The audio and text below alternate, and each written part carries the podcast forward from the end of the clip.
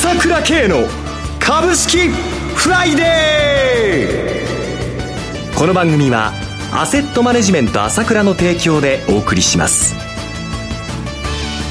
皆さんおはようございます。進行役の浜田節子です。朝倉慶の株式フライデー。今日も株式投資をする上で重要となる注目ポイントを取り上げてまいります。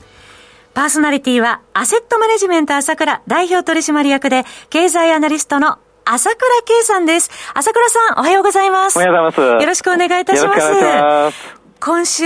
まあ、立ち会い4日ですけれども、どのようにマーケットご覧になってらっしゃいますか？そうですね。まあ、本当に乱高下ということでしたけどもね。えー、まあ、昨日のニューヨークダウもまた、よく上げたもんですけれども、はい。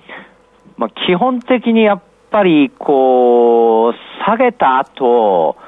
品薄気味になってるっていうのが、まあ、これ、あの、株式相場だけじゃなくて、まあ、あの、国際相場なんかもそうなんです 国際なんか値がつかなくなっちゃいましたけどね、ね。日本国債はね。えー、まあ、そういったこの流動性が前と比べると非常に薄くなってるので、はい、いろんなことでこう上下上下しちゃうっていうのが、まあ、激しくなってるわけで、はい、えー、この傾向は多分収まらないで、今後ずっとこういうふうに思わぬことで大きく上げたり下げたりというのは今後も続くんじゃないかなと思っては見てますけれどもね。まあその一環として、えー、ただ昨日の日本の市場の下げっていうのはやっぱりこの CPI 発表前にしてかなりやっぱり悲観的な見方がやっぱり広がったのは仕方なかったと思うんですけども、はい、現実にそういう数字も出たわけですけれども、えー、振り返ってみるとこういうふうに株価が上がったっていうんで、今日はこの反動というのは日本の市場は大きいでしょうかね。はい、えー、大幅高予想されそうですね。そうですよね。はいはいはい。まあこういう相場だっていうふうにまあ思ってた方がいいですね。今後もこう、ちょっとしたことで、要はその、今の繰り返しになりますけど、あの、もう CPI が悪そうだなと思うと、もう雪崩のように売ってくると、予想以上にちょっと下げてしまうということと、その反動も強烈ということで、まあ、心理の触れ、それが流動性が薄くなっているということで起きていることだと思いますね。はい。そのボラティリティが高まる中、これからどう戦略を立てていったらいいのか、この後、朝倉さんにじっくりお話を伺ってまいります。さて、朝倉さん、10月の夕刊富士株ワングランプリで、朝倉さんの秘書を務められている、アセットマネジメント朝倉、竹内まなみさんが初出場ということですね。そうですね。えー、まあ、どこで株を覚えてきたか知らないですけど、はい、みんなうちの会社でわさわさわさわさ言ってるから、それ聞いてみてるんだと思うんですけれども。勉強熱心でいらっしゃる。ねえ、まあ、これ出た途端にね、まあ、その86%上昇っていうんですから、脅威ですよね。また倍かって感じでね、もう、はい、えー、まあ、2週間で倍ですねっていう感じですごいなと思って。ただこれでも今2位になってしまって、やっぱりこれ今動いてるので、こういう状況ということだと思いますけれどもね。はい、まあ、あ銘柄入れ替えもあるのかもしれませんけども、期待して見ていきたいと思いますよね。はい、えー、竹内さんはじめ、まあ、今後もアセットマネジメント朝倉の皆さんのご活躍から目が離せないですね。皆様もどうぞご注目ください。えー、それでは CM を挟んで朝倉さんに詳しくお話を伺ってまいります。鋭い分析力で注目、経済予測のプロ、朝倉慶。日々のマーケット情勢や株式情報、個別銘柄の解説を、朝倉本人とスタッフが平日16時、メールで約10分の動画を無料で配信中。株の判断に迷ったら朝倉慶。詳しくはアセットマネジメント朝倉のウェブサイトへ。本日の指標解説無料メールマガジンにご登録ください。アセットマネジメント朝倉は、証券取引、金銭、有価証券の予託、貸付行為は行っておりません。また、情報提供する金融商品の取引では、相場変動などにより損失を生じる恐れがあります。取引説明書、契約締結前交付書面などを十分にお読みいただき、ご理解の上お取引ください。金融商品仲介業者登録関東財務局長金中第605号。さて、朝倉さん、昨日のマーケット振り返ってみますと、先ほどお話のありましたより、アメリカの CPI 上振れて、アメリカ株乱高下しました。為替ドル円が1ドル147円台に入ってきて、利上げ観測も今一段と高まっているという状況ですね。そうですね。はい。まあ、昨日、まあ、その、特にコア指数が6.5%だったと予想されたのが6.6%、まあ、このぐらいの誤差あって当たり前だと思うんですけれどもね、はい、えー、ただ、やっぱりこのインフレは収まらないなっていうこの観測がやっぱりかなり強まってきてまして、今回のやっぱりことで特徴的だったことは、まあ、あ11月0.75利上げして、12月は0.5っていうことだったんですけれども、はい、もう12月も0.75だというような見方がかなり支配的になってきそうだということですよね。優勢に転じてきてますね、可能性がね。えー、それで最終的には、その利上げの最終地点が5%までいくんではないかというような見方になってきてますよね。はいまあ、このインフレ高止まりの中で、やっぱり引き締め姿勢は変わらないっていうのは、この間の FOMC の議事録でもね、はい、もう引き締めは足りないことよりも、まあ、やりすぎること、あの、やらない方がリスクが多いんだっていうことで、はい、はっきり、こう、FRB の委員の考え方は一致しているので、えー、この傾向は変わらないということの中で、まあ、基本的にやっぱり、こう、1980年代もそうでしたけども、ドル高基調というのも、まあ、まだまだ続きそうだという中での円安ではあるわけですけどもね。はい、ただ、現実に、まあ、いろんなことが起きてるんですけれども、まあ、例えば、その CPI を構成する中では一番大きい指標っていうのは家賃ですよね。この辺がやっぱり、まあ、一旦上がると高止まりしちゃうんで、これがなかなか下げないわけですけども、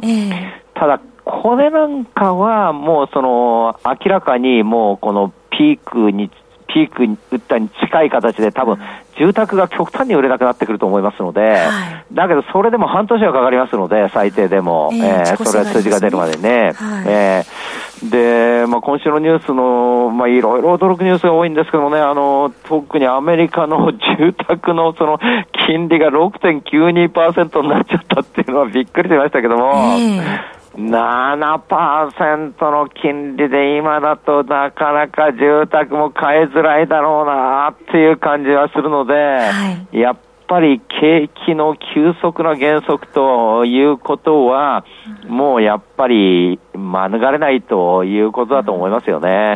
えー、えー、そういう中で、そのコア指数が今度は少しはいくらか落ち着いてくるかもしれないんだけれども、今度は原油が減産されちゃって、200万バレル減産されちゃって、えー、今度はエネルギー価格が落ち着いてたのが、また今度はあまり下げなくなっちゃうよというようなこともありそうなので、なかなか今回のインフレはしつこいという中で、やっぱりこう、乱高下を繰り返すと、ただ、アメリカの相場を見てるとわかりますけれども、はい。やっぱり投資家心理が日本もそうですけど、弱気に傾きすぎているので、はいその反動っていうのはこういうふうに常に出るんですよね。えー、えー、まだまだ金はたっぷりある状態の中にありますので、FRB もそれほど大きくこの、その、量的緩和を引き締めてるわけではないので、まだ現段階では。えーえー、だからこの乱高下っていうのは、まあ、続くよと思った方がいいですね。はい。乱高下続くと見ていらっしゃるということで、はい、また、その他に地政学リスクですとか、あの、あと中国経済、まあコロナの話もありましたけれども、ちょっとまだ将来を見通すのは難しい状況にも見えるんですが、朝倉さんどう見ていったらいいんでしょうか、今後。いや日本に関しては、えー、あまあ一番こういう中でいつも言ってますけど、比較的安定しているということがあるわけですし、はい、とにかく今週の指標の中で出てきたことの一つの中で、生産者物価、あ企業物価が出てきましたね。はい。この中でアメリカの企業物価が8.5%上昇ということで、はい、これも予想上回っちゃったってんで、また上がってきちゃったよということで、はい、まあその株を下げる材料にされちゃったんだけども、えー、だけど日本の企業物価はもっと驚いて、驚いたってことじゃないか、まあこのぐらいかなと思ってましたけど、9.7%上昇ということで、はい輸入物価48%上昇でしょ？そうですね。で、これ、円安147円の物価上昇っていうのは来年にまた来る話で、はい、ってことは日本インフレでアメリカと違って利上げできないんで、はい、どう考えたって株なんですよ。アメリカとは違いますよ。諸外国とは違いますよ、日本の場合は。国債の値段つけられないし、はい、インフレ OK っていう体制にあるわけですから、これで株がこんだけ安いっていうのは、このアメリカから見てるところとか、投資家心理が今こうやってるだけで、もうその、やり方としては私は非常に不合理だと思いますね。このインフレが激しくなってくるときに、はい、その、こんなに高配当の銘柄が山のようにある日本の市場っていうのは、やはり、しかも、えー、今週 IMF, IMF があ世界経済見通しね、2.7%だってことで、はい、えー、2023年ですけどもね、0.2ポイントを、まあ、下方修正しましたけども、そこの最たるもんはやっぱりユーロ圏でマイナス成長になる、あ、ドイツはもうマイナス成長になるって言ってますからね。そうですね。えー、それに比べて日本はでもほとんど下方修正しましたけど、0.1ポイントで、まあ、ほとんどこの、あんまり関係ないっていう感じで、はい、えー、それから私はこれ、その、今、外国人が来始めてますけれども、水際対策緩和もありますね。旅行支援なんかも始まってきて、その関連の銘柄悪くないですけれどもね、はい、えー、そういうところの変化っていうのは当然出てくるし、回復が遅れてた分だけの、その、ここに来ての回復っていうのは当然あると思うので、はい。その日本株は悪くないと思いますよね。で、自社株買いはもう今今年は8兆円になるんじゃないかって言われてるぐらいですから、はい、まあ、海外投資家が、まあ、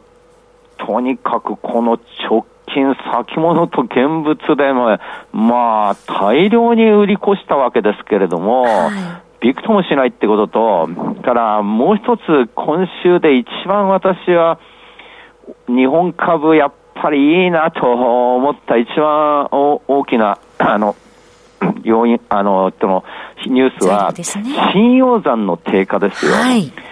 信用取引が先週2295億減ったって、こんな減ったの初めて見ましたよ、私。大幅低下でしたね。ええー、もちろん先週は1300円近く4日続伸して株価が上がったんで、そこで低下したわけですけども、えー、その中にあってまた今週乱高下はしましたけども、はい、まあ、個人の買い力十分ということでもあるわけですよね。はいえー、そういうことをつつ裏裏考えると、まあ、世界の情勢は、まあ、ここで上がったから、どんどんどんどん上がるんだということにはならないかもしれないけれども、まあ、いずれにしても弱気になりすぎちゃってたということで、その、戻りの 相場っていうのは始まる可能性があると思いますね、アメリカではね。ただやっぱり乱高下っていうのがやっぱりアメリカはじめ世界なんだけども、日本はそういうのに比べると、理屈で言っても、需給関係で言っても、非常に買いやすくて、底堅い展開なんだということはあ見ておいていいと思いますよね。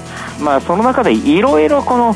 世界情勢がこうなんで乱高下はあるんだけれども弱気にならない方がいいということです。株価の目を離すなということですよね。えー、そろそろお別れのお時間です。お話はアセットマネジメント朝倉の朝倉圭さんでした。朝倉さんどうもありがとうございました。私、朝倉慶が代表を務めますアセットマネジメント朝倉では SBI 証券ウェルス並みの口座開設業務を行っています。私どもホームページから口座開設していただくと週2回無料で銘柄情報を提供するサービスがあります。ぜひご利用ください。それでは今日は週末金曜日頑張っていくぞ